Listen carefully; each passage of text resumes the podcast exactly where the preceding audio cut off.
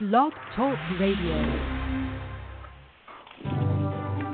Live from Washington, D.C., it's quintessential listening Poetry Online Radio. Now, here's your host, Dr. Michael Anthony Ingram.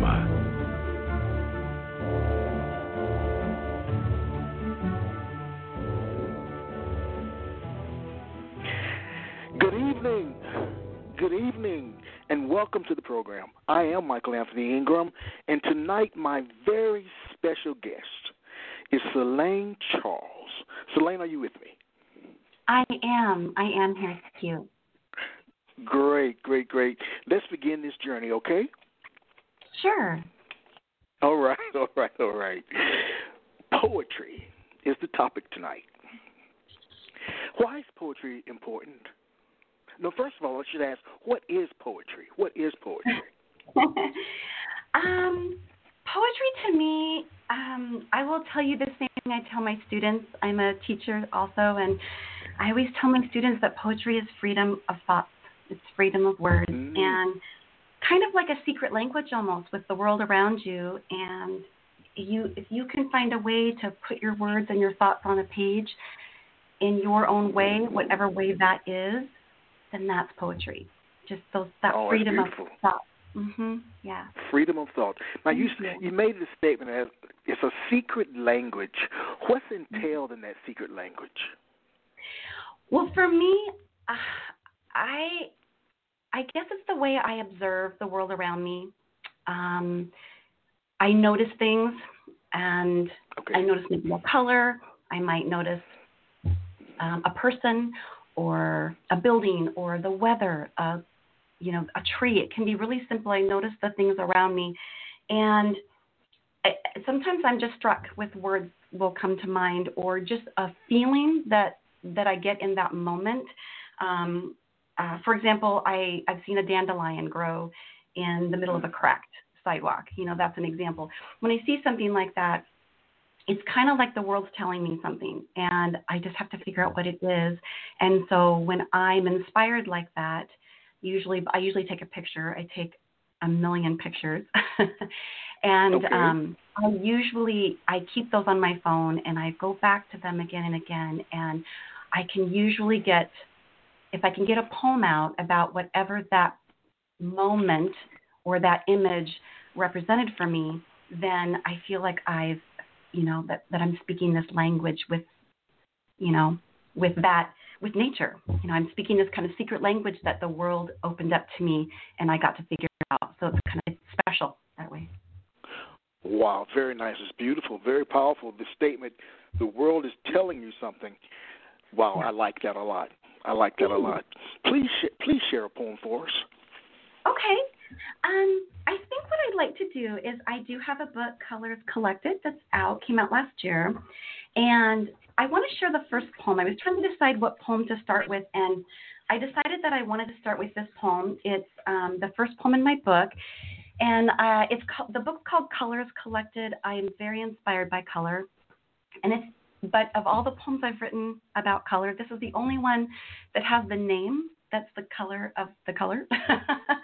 and um, I like it because it's it's short, it's sweet, it represents um, my the imagery that I like, the contrast that I like, and it also tells a story about for me how I started writing poetry.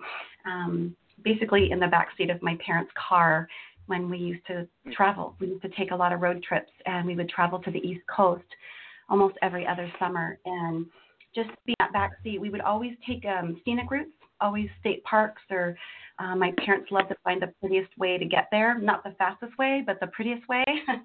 and so um, that's where I got my love for color. And so this poem just kind of, I think, the start of my color travels. So it's called Green. Green. Colors come alive. My father drives along curves and bends on old forgotten roads. Trees push past with urgency, stitch their hues together, almost one. Almost hemlock, almost pine, Douglas, cedar, spruce. Chroma blurs, swelling as one flame, alive and pulsing like fire crackles behind wooded pyres. Flames lick the sky, scarlet red. Its heat pulls to embrace, to be something more in my soul than just itself. There is no other name for green. Thank you. Whew, that was nice. Make you Slade. Oh, the color green. Wow, wow. Here's a question. Yeah. What are some of the predominant themes of your work? A lot of color. um, okay, okay. I, I I'm just I'm really moved by color, which is really funny because I I I wear a lot of neutral colors. I don't wear a lot of color, but I love to notice color in nature, and so I would say nature, color, seasons, um, birds. I have this bird fetish. I write a lot of poems with birds. Um, I guess nature. I'm a I, nature's my muse, and I notice the color in nature. So I guess that's a lot of what I write about. Share another poem, please. Okay. Um, let's see here. I have. Let me look at my little list here. Let me sign in here. Um, funny that we talked about color. I'm going to read this poem. It's called Shadows and it's kind of like um, the opposite of color, the absence of color. and it's called shadows.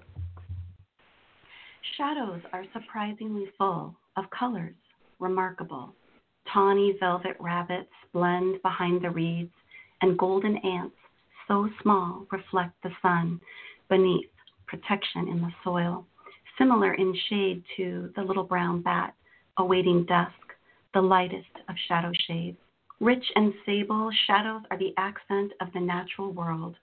In between the yin to the yang, the black to the white, always concealing clandestine secrets and treasures mislaid, the unfound wishing to stay small in a vast, bright world.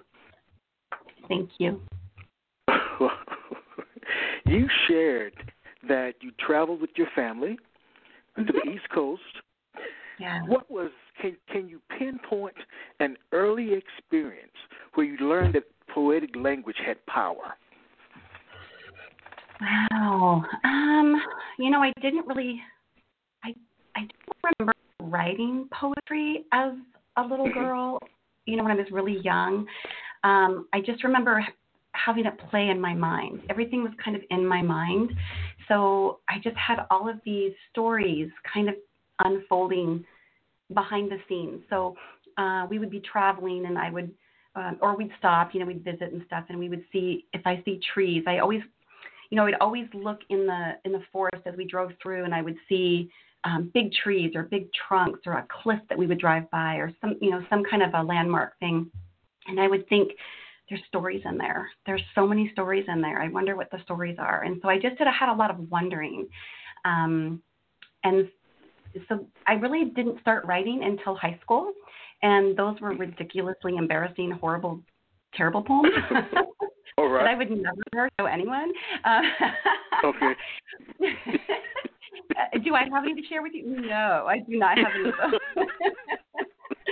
but um, for me, I think my earliest experience is just noticing and observing and keeping those stories and always reminding myself to look. I knew that one day I'd find a way to find you know that translation to find a way to have that language unfold and so it just took me a long time of I, I do think it's the traveling i think it was really all those all those car rides that i actually hated at the time because i got car sick mm.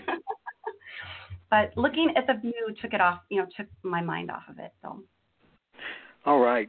You know, speaking of traveling and living in different places, poets hail from all over the world. Where do you hail from? You know, I was born in Florida, actually, but my father was in the Air Force, so we traveled around a bit. I was quite young, so I don't, you know, I was really young when we traveled the most. Uh, but I lived in the Azores for a year, a year and a half or so, I think. Um, I lived in Texas, um, and then we finally we moved to Washington when I was quite young. So I've grown up in Washington State uh, for pretty much since I was five. Oh, very nice. Let's take a brief break and we'll be right back. All right, sounds great. Thank you.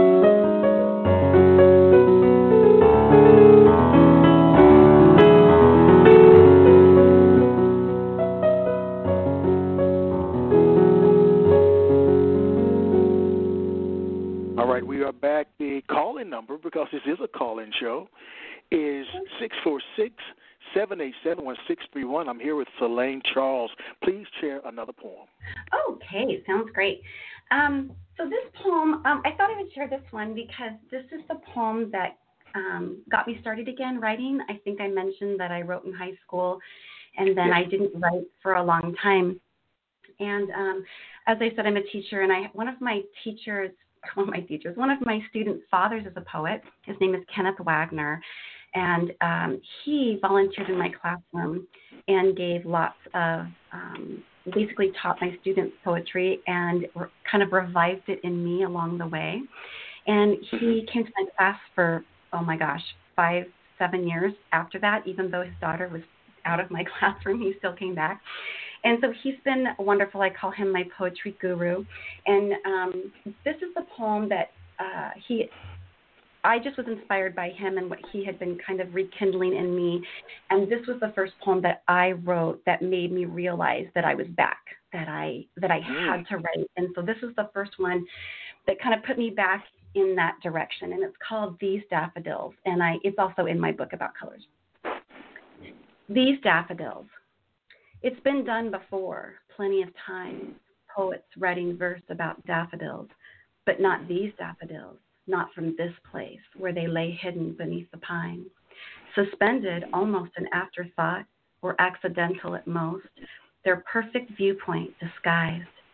I almost didn't see them had man not breached this spot, spill, encroach, and invade. And moments pass, keeping confident yellow secrets from constantly seeking unsatisfied eyes.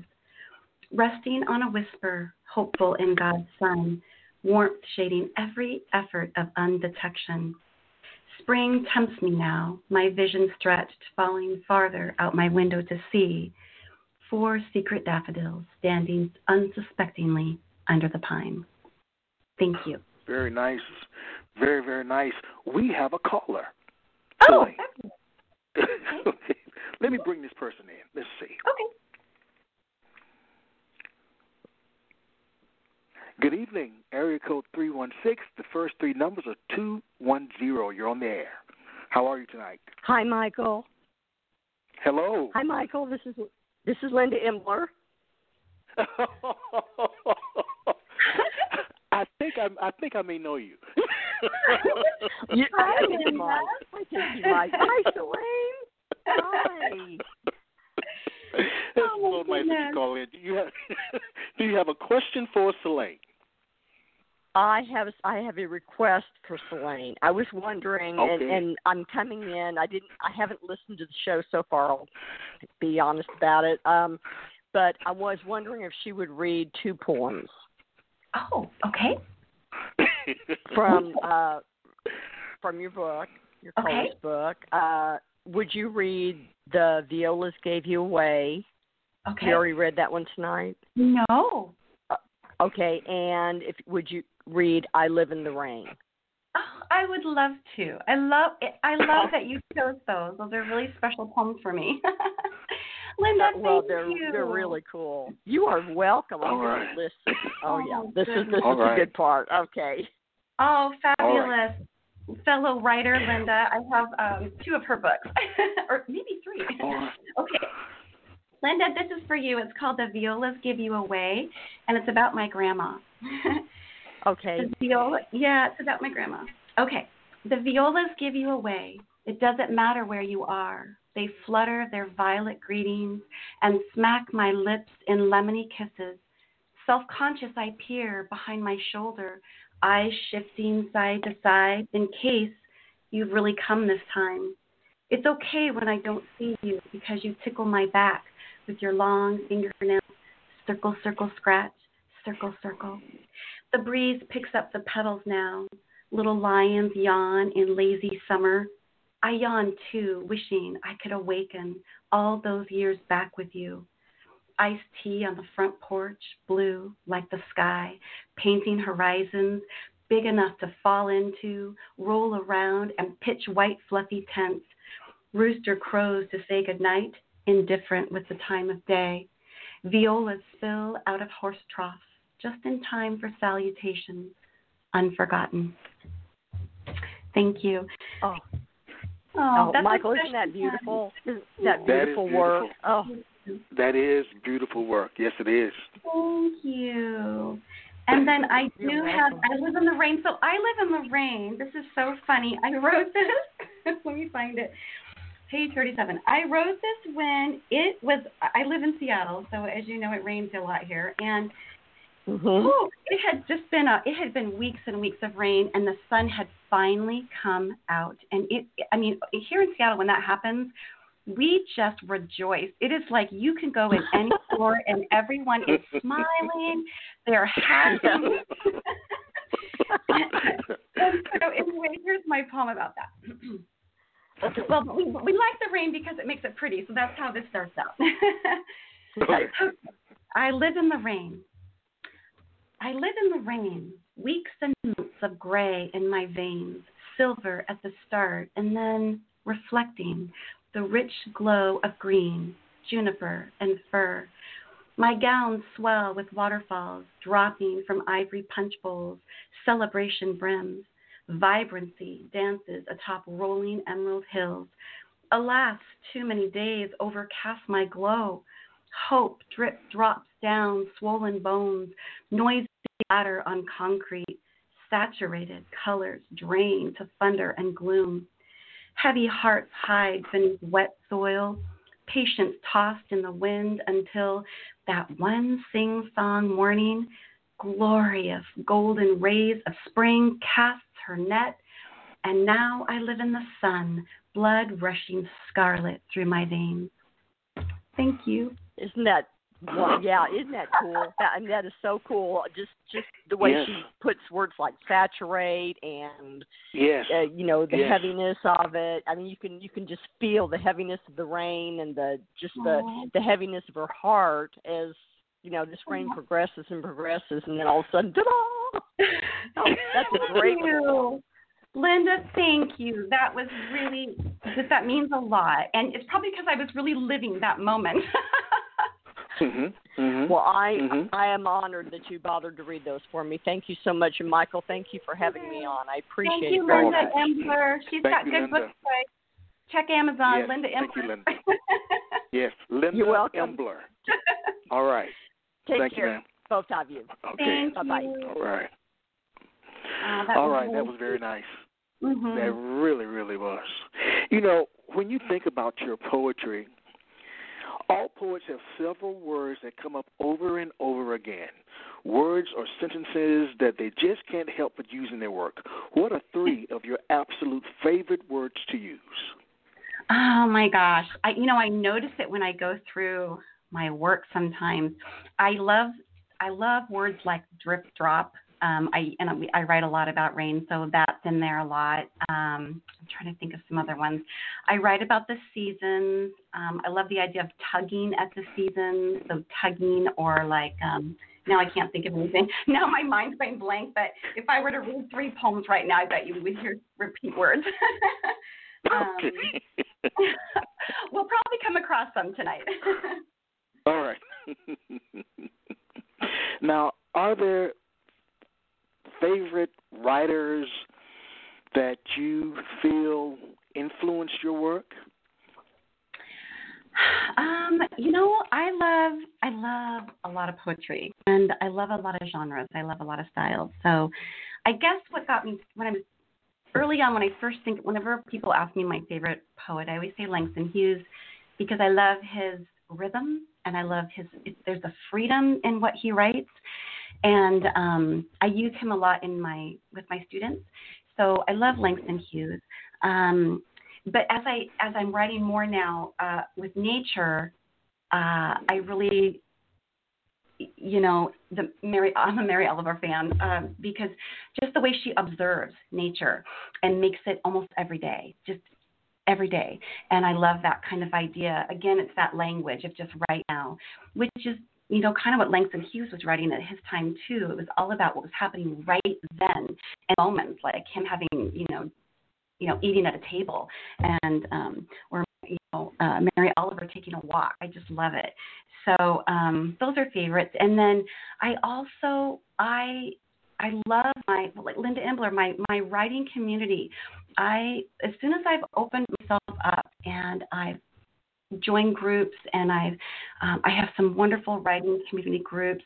I think I mentioned to you earlier Yvonne Brewer and you know, uh, Anne Christine Tabaka and Tamara Miles and Pamela Hobart Carter. I mean, these are these are people who um, are right there. And I, and I don't want to not name someone, but, but if you go to my Facebook and you see the people that I interact with, they are amazing writers.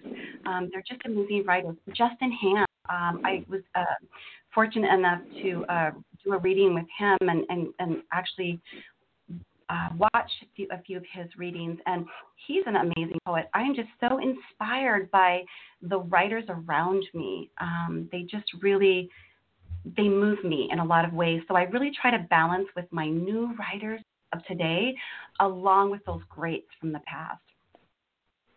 You know, writers and poets write for a myriad of reasons. Some write primarily to speak a message to their audience. Others write because to stay silent is not an option. Why do you write, Celaine? You know, I think it goes back to that all those years as a young as a young girl and as a young woman and just keeping kind you know just soaking everything in. It's like i was i was just observing and taking everything in and writing for me now it's it's almost as if i can't help it. I can't help myself. It's pouring out. And i write poetry and i also write fiction. Uh, i have a fiction book debuting next year. It's coming out through the wild rose press. And so i'm writing fiction. And i i it's like um it's like it's been held inside me all this time, growing and um, uh, cocooning, I guess you will, and blooming and transforming. Now it's ready to come out. So for me, I write because I have to, because it's because it's spilling out of my seams, and so I just have to. Very nice. Please share another poem for us, please. Okay. Um, this is kind of a fun poem. Sometimes um, sometimes I write because an image captures me or because I'm I'm just so inspired. And then sometimes I love challenges. I love challenges. In my writer community, we challenge each other all the time with different kinds of challenges. Um, maybe a picture or a few words or a form of a poem, like poem poetry forms. But um, when I was working on my color poems, um, my daughter found an article that was so interesting about the color blue. And blue was not introduced in our language. Uh, it was like the last color to come along. To, we didn't have a name for it. And so I, it, this article just blew my mind. I do a lot of research. If I'm going to write a poem, even if it's about, I did research about foxglove because I found a beautiful picture of some foxglove and I, I wrote a poem about it. And so I always research to see if there's any leg, you know, any uh, legends or or folktale about it. But I love to find out a little back information, and if I can weave that into my poem, I love to do that. And so that's this is an example of that kind of a poem. So this is called um, "No Blue to Drown In." And it was inspired by just learning that, oh my gosh, we didn't have the word blue for a long time. So here it goes. No blue to drown in. is the blue, oh, sorry, is the blue sky always blue? Do the Himba notice it as anything other than light? There is no name for blue in their language, so there is no blue sky, although the sky is always there. Blue wasn't founded in our historical language. The word did not exist. Then is it really there? And if so, could the feelings connected with blue be equally unnatural? I wish, if it were possible, sadness could be an illusion, something we only feel because we've been given the word, a name to identify it as separate, though if it didn't exist, would salty tears just roll along chins? Like the sun warms faces and grass smells of long summer afternoons. Without the color blue, Homer described the ocean as wine dark. Could depression, deep and red, simply float away because its blue wasn't there to drown in? Thank you. Amazing. Mm-hmm. Simply amazing. Simply amazing. There's another caller, and oh. I'm going to bring this person in. All right. Area code 425, the first three numbers are 890. You're on the air. Hi. Hello. Um, hello. Can you hear me? Hi. Yes, hello. Great. Hi. I wanted to ask Elaine two different questions, but they both relate to the. Um, you guys were talking just before this poem about how she just can't help but write and how it just pours out of her. Um, so I had two questions. First of all, you brought up a nonfiction book, and I was just wondering if that's already out. Can I get it, or is that in the works? Oh, yeah. Thank you for asking. Yeah, it's a fan, it's a young adult fantasy fiction book. It's called Seam Keepers, and it is out next uh, next late spring, early summer. yeah, and it's got you know I carry over my um, kind of poetic prose into my fiction as well. So um, I'm often told that I'm a poetic writer. So sometimes that's a good thing, sometimes that's a bad thing. but um, I tone it down for the fiction audience, and we'll see if it works next year. Thanks for asking that. Yeah, I'm excited. And then my second, sorry. I'm sorry, I just had to cough. oh, you're fine. My second question is, um, uh, is the poetry you just seem to there just seems it, how you described it makes it seem like you just write all the time. Are there more poetry books that you've been working on or are available? I know you mentioned Colors was on Amazon. Are there others? Um, I I have Colors is my one that's out to buy. Um, Colors Collected. I do have an online um, poetry. It's an online poetry series that is showcased on Channillo.com. Um, that's Channillo, C H A N N I L L O. And Channillo.com is actually a subscribing um, site. They host uh, all kinds of authors and all kinds of genres. And this is actually, um, it's interesting you asked that. My, my, um, my book, Colors Collected, um, has taken, I have half of the poems that are on that online series. are in this book, along with more that I wrote special for the book, um, because I had so many requests to put that series in their hands. And but the series is an online thing. It is a subscription, but um, uh, and I'm so happy to be able to make a plug for this. Um, it's a subscription. It's $4.99 a month, and you get not just me and my poems, but you get every author in all genres. And um, all my earnings from Channillo.com go to um, I go through the Channillo charities. And I donate all my earnings, 100% of my earnings, to um, Mary's Place, which is um, it's an organization here in the Seattle area, but I think they've kind of gotten bigger, um, and it goes to uh, families and children that are facing homelessness. So um, that's what that is. I'm also working on um, a new poetry book that I'm working on this on the side. Is a um, I'm kind of dabbling in writing some uh, narrative poetry. Um, I've done a few narrative poems. Um, I like that kind of feel. And I don't know if it's my age, you know, getting older. I'm starting to reminisce a lot, and I don't think my my life is exciting enough to write a memoir, but I do feel compelled to um, write a memoir sort of poetry book, and so I'm I have it in the works right now, and it's called Trinkets and uh, excuse me Trinkets and Time Travel, and it's basically uh, each poem is uh, a, a, a, memory that's triggered by an object. So it could be a seashell, it could be a book, it could be a, a vacation or a moment, something from my life uh, that stirs a memory and I'm working on this idea of writing narrative poetry, so it's going to be a little different. I, I like to keep my range wide, and I like to challenge myself. So um, I'm hoping to work on that. Um, so I'm hoping to do that in the next year. So I, you know, I'm all. I also have a book called um, Gravitational Pull. I have not released that yet. It's it's done and ready to go, but I haven't found the right moment to um, to put that out there yet. And it's uh, it's a themed chapbook based on adoption. I did a lot of research on. Uh, I'm adopted myself, and um, I have family and friends who have experienced adoption. Either they've adopted children or they are adopted. And I also uh, did some interviewing of other um, strangers, people in the world, and found their stories. And so I've kind of put together a book about that. So I've got a lot of irons in the fire right now, especially I'm also writing book two to my fiction book.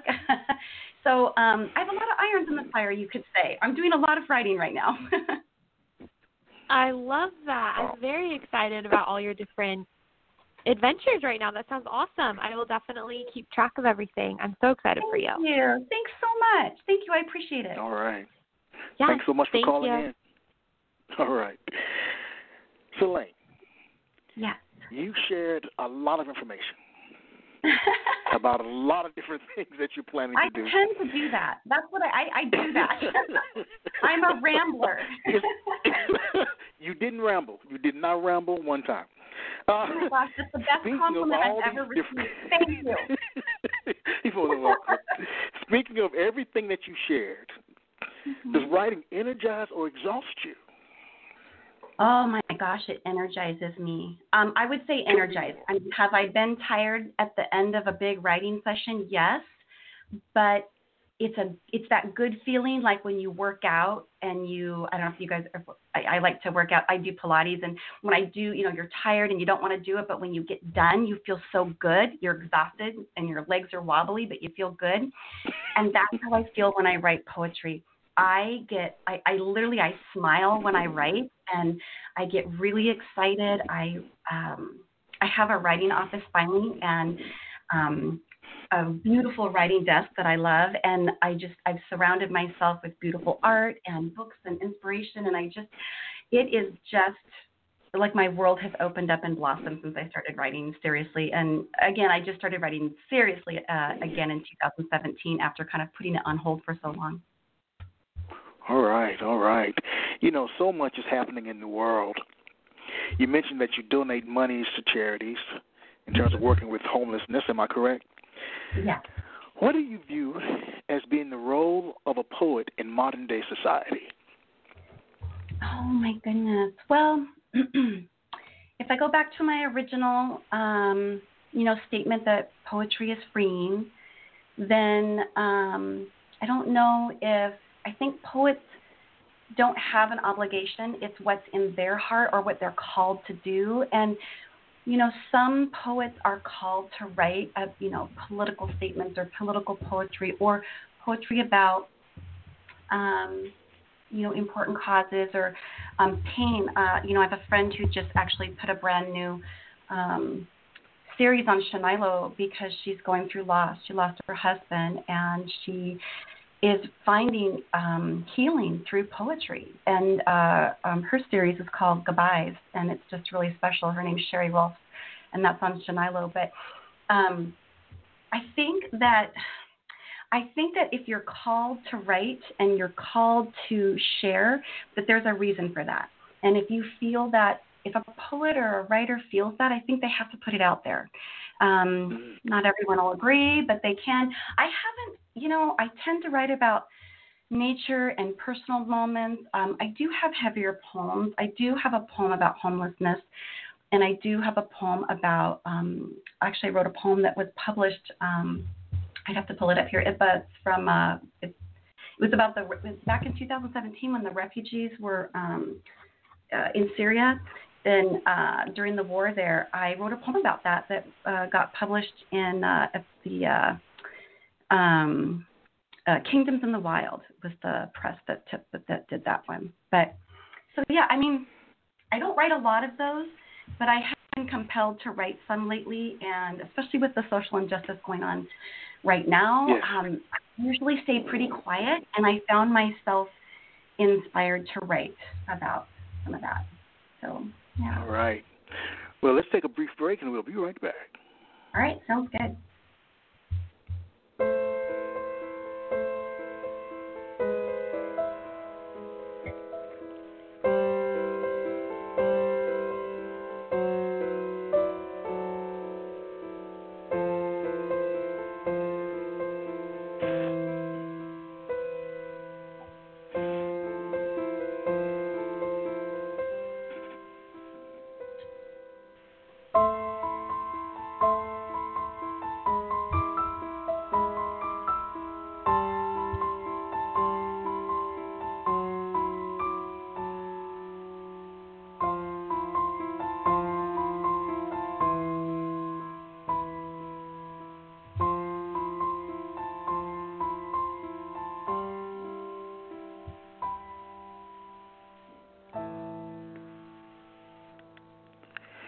Are back. I am Michael Anthony Ingram. I'm here with Celaine Charles.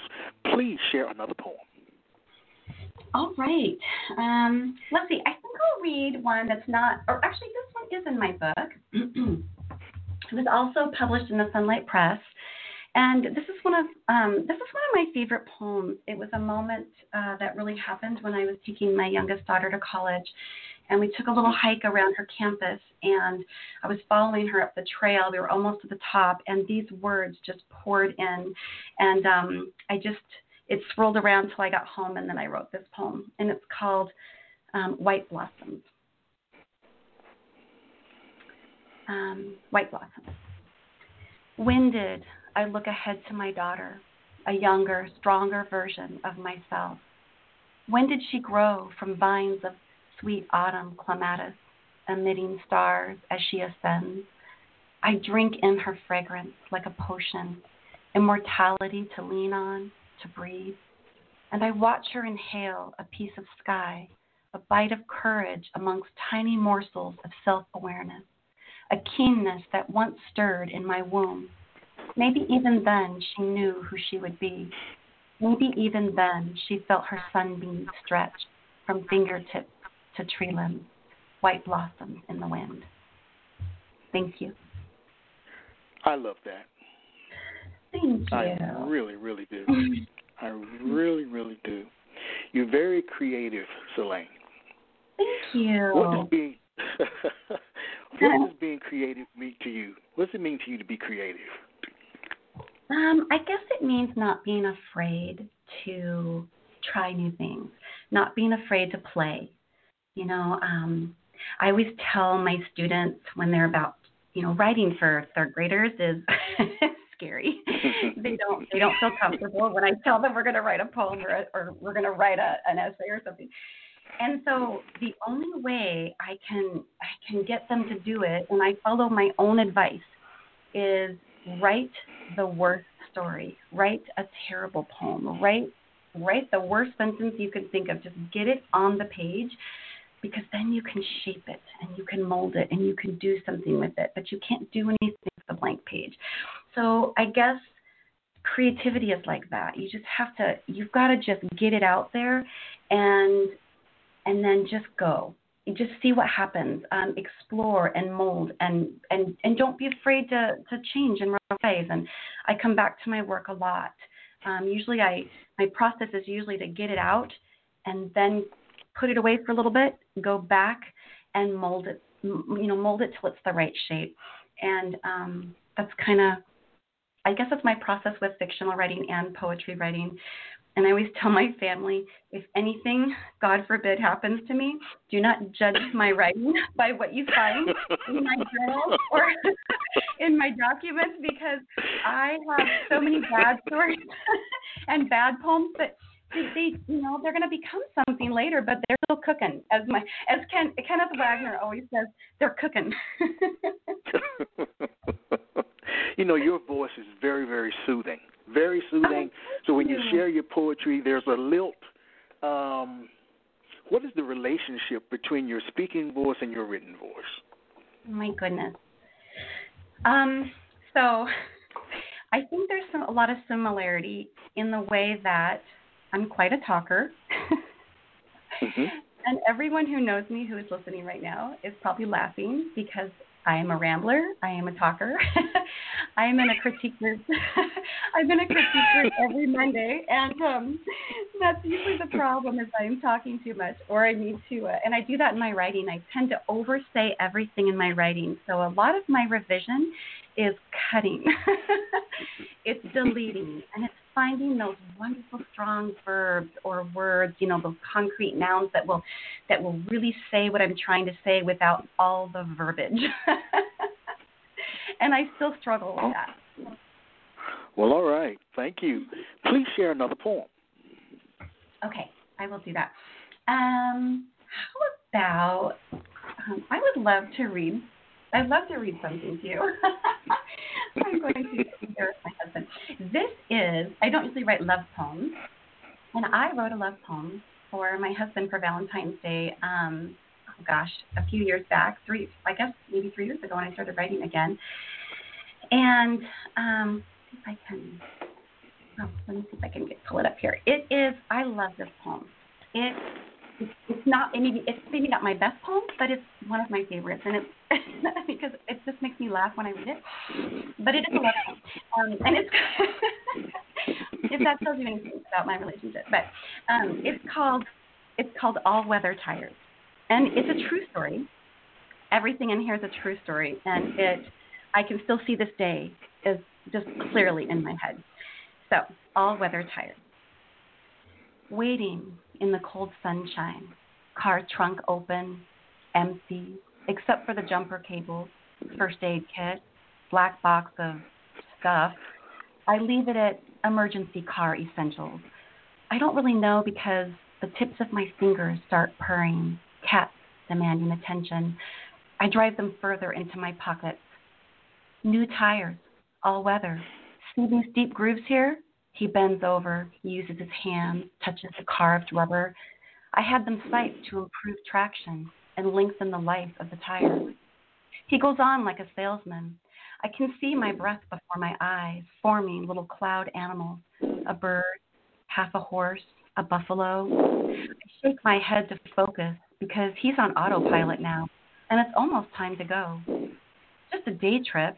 I will see him by nightfall when he looks at me, finished with his sermon, his personal driving crash course complete, as if I'd never driven before. And he flashes a smile, sun gleams from behind me, splashing his face with light, a spotlight. He shakes his head. You're the exact picture of what I always wanted. Time stops. My misty buffalo dissipates, and the horse, gone wild, follows.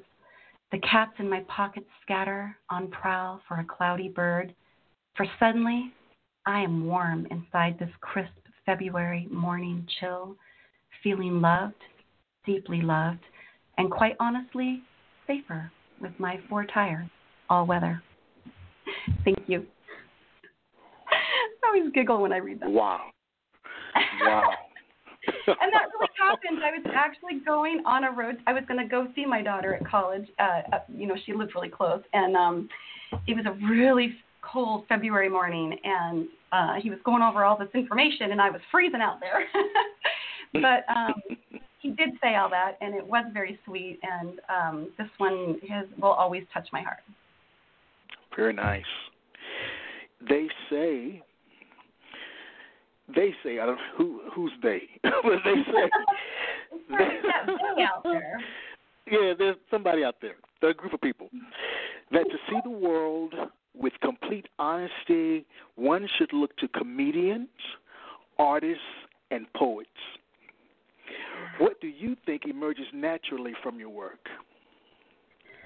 Um, oh my gosh, that's a great question. Um, I think for me, one of the things that I, I often I'm told or I hear when I read it is hope. I have a lot of poems that um, might talk about heavier, sad things, but I hope to end with hope. um, or possibility. Um, I think, yeah, I think I'm just going to stick with that. I don't know. All right, someone all right, tell me. all right, all right. Nothing wrong with hope. Nothing wrong with Yeah. hope. We need hope. We need hope. we, we, do, we really we? need we hope.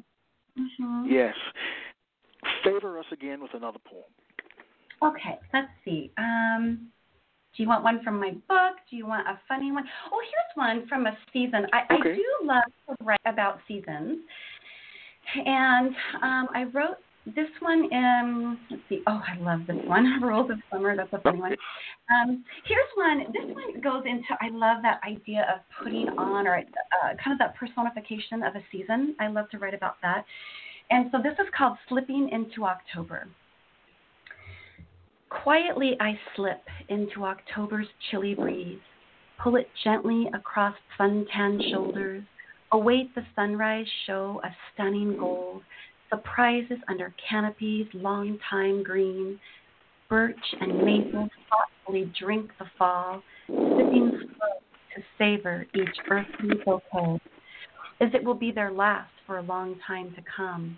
So I clink my glass to their farewells, bring color to my cold stone fireplace, crimson and persimmon like a breath of fresh renewal.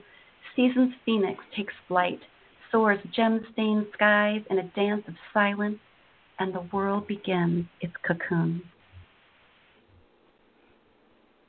Thank you. Sorry, I forgot to tell you. no problem. Uh, again, I'm stunned. Your work is so beautiful. Thank you. Thank you. I have another one I Let's could share that kind of goes with that. Yes. It's the same. I like right. to write about fall. I'll just throw this right. one in. I, I'll forget it and I'll, I'll stroll right past it. This is one I just wrote, and I was taking a walk, and I was collecting leaves, and they were literally these big maple leaves, bigger than my head, and I held them out. I was holding them out in um, to take a picture of them in my hands, and they looked like a bouquet. And I thought, oh my gosh, it's like I'm getting married with this bouquet of fall leaves. And so this is the poem that came from that. And this is one of my, I, my newest poems. I just wrote this maybe two weeks ago. So it's pretty raw, but it's called Autumn Vows. So you have to imagine I'm holding a bouquet of leaves.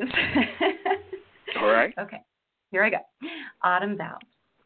I take the autumn to be my final breath in the season, my last display of faith in the movement of time. As the forest soon sleeps, as the juncos fly south, I accept your cooler embrace, your affection displayed in rich earthly browns, your falling golden rings, your russet hued wine.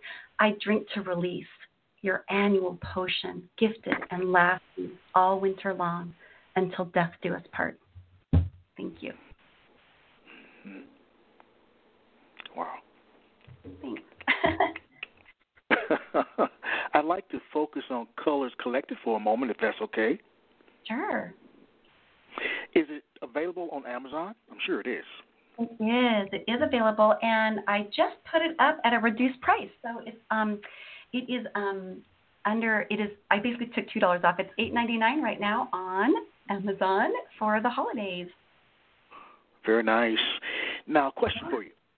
If you had to convince a friend or colleague to read your book, what might you tell them? I would say that my poetry book is inspired by color, and but it's not just about color. It's about feelings, and it's about moments, and it's about life. Um, it's it's basically I call it poetry inspired by the hues of life, and it's just a way I would love to encourage other people to slow down and notice the world around. And I feel like each of the poems in this book does that. And I also, I kind of pride myself on being an accessible poet. Um, I feel like my poems aren't too long. I feel like they're, um, you know, not simple necessarily, but not too complicated. And I, I want to reach every reader. I want for any reader, even if they've never read poetry in their life, to be able to pick up my book, flip it open to a page, and find a poem that they can that they can access, that they can understand, that they can um, feel something. Or maybe even if they don't recognize color the same way I did, maybe it will make them think or inspire them to appreciate color in a way that they feel. So that's what I feel like my book can do. Wow. that is an incredible infomercial. I'm going to buy the book. and I, I guess I could add that it's also an, it's been, my poems in here are uh, award winning. I won three awards through Channillo with um, my series, so it also has you know it has that too. It has some awards that I'm very proud of. well, what is the measure of success of a poet?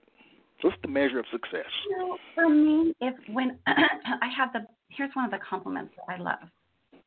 A friend, uh, one of my one of my girlfriends, her husband um, sent me a message, and he said, uh, we, and we grew up together. We're childhood friends, and he said to me, "I don't, I, I'm not into reading, and I, I don't read, and I, I mean, he can read, but you he just, you know, books aren't his thing. And but he said, I read your book, and I loved your poetry, and so mm. that that I mean, a poet can appreciate my words, and people who I would love for everyone, like I said, to appreciate my words. But that compliment meant a lot to me because that's what I want to do. I want to reach like everyone. Um, a lot of my students have.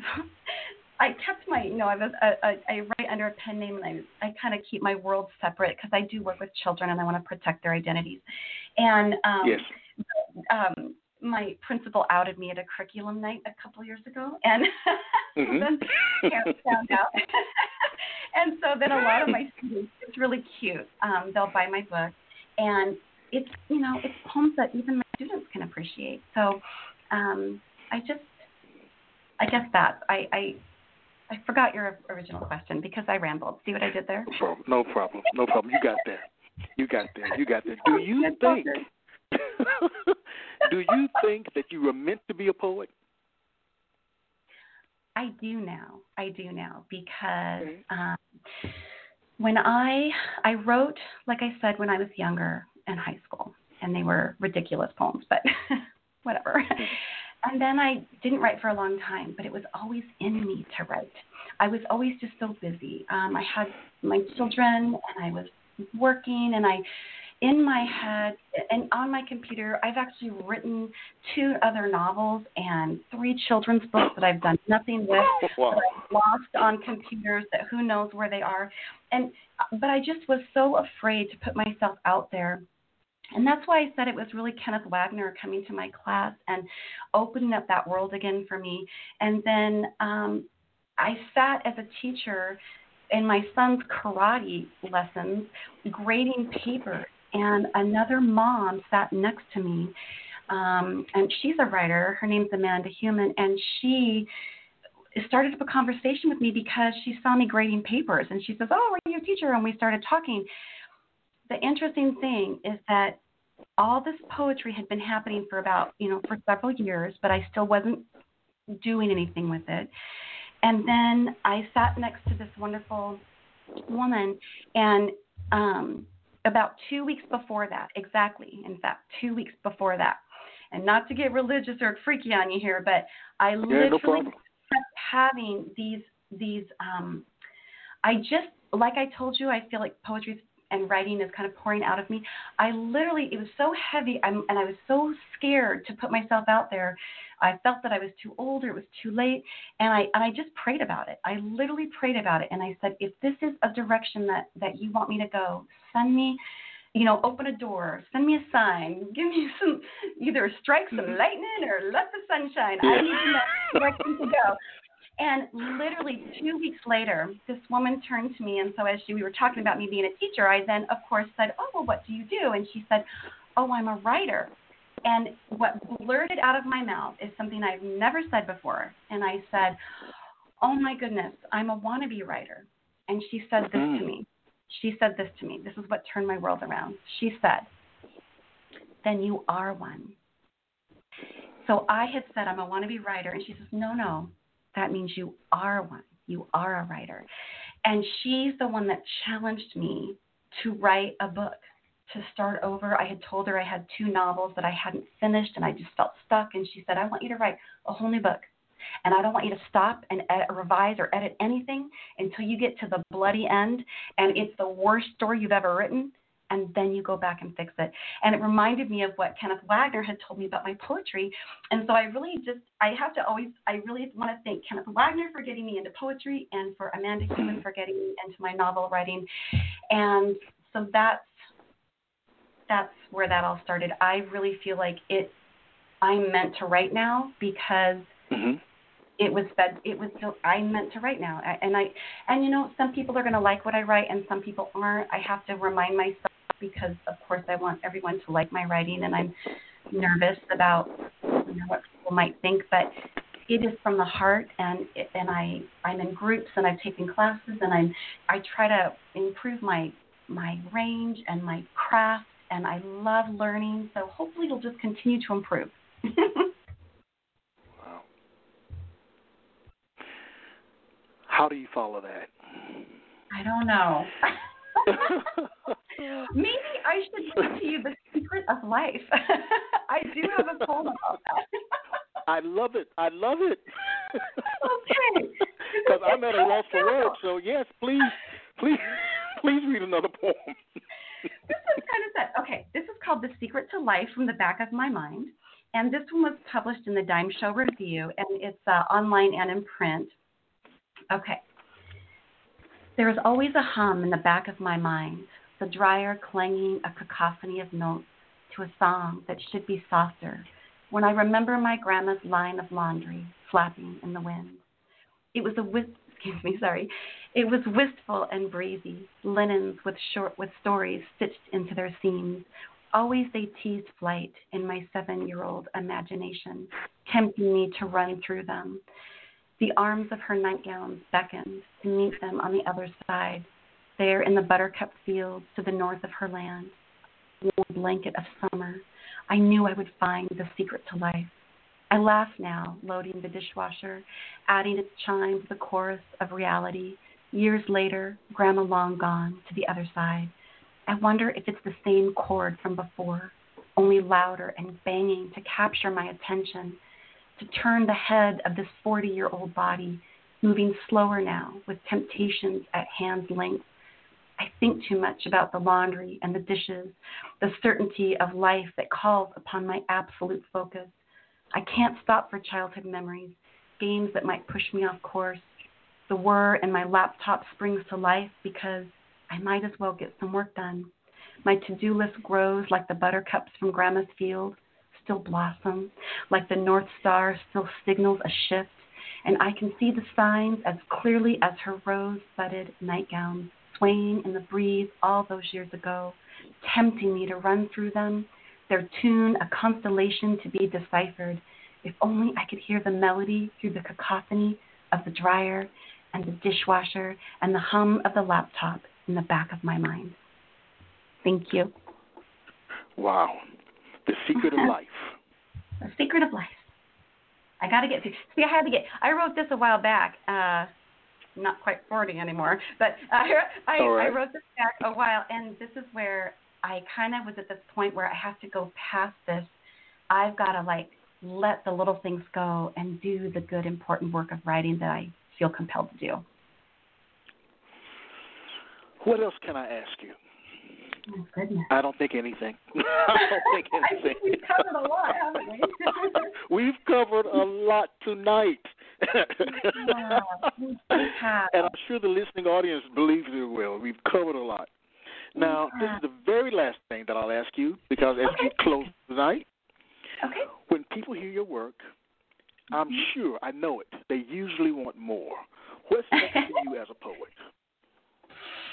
Um, I think, like I said, I'm going to work on that narrative. Not, I'm going to work on that narrative uh, fiction piece that I'm really excited about. Um, that's that's kind of my work I'm working on, and so we'll see how that goes. I'm going to work. That's my goal is to work on that. That's called. Trinkets. I already have the name. It's Trinkets and Time Travel, and I just I'm excited. I've written several poems for that already, but um, that's where the bulk of my work is going to be. Wow. Well, I'd like to thank you for sharing your work tonight. Um, again, Thank I'm stunned and having me. amazed. I had a great time. Hope, hopefully, you did. I did I had a too. I had a wonderful time. Thank you so much. I appreciate the callers and I appreciate you um, having me on the show.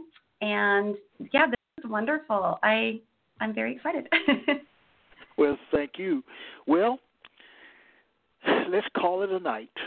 And I say to my listening audience, be safe and be well out, and we'll see you next week. Good night, everybody. Good night. You have just listened to the Quintessential Listening Poetry Online Radio Podcast with your host, Dr. Michael Anthony Ingram. Subscribe to our podcast on iTunes, Spotify, or Stitcher. And make sure to catch our next episode.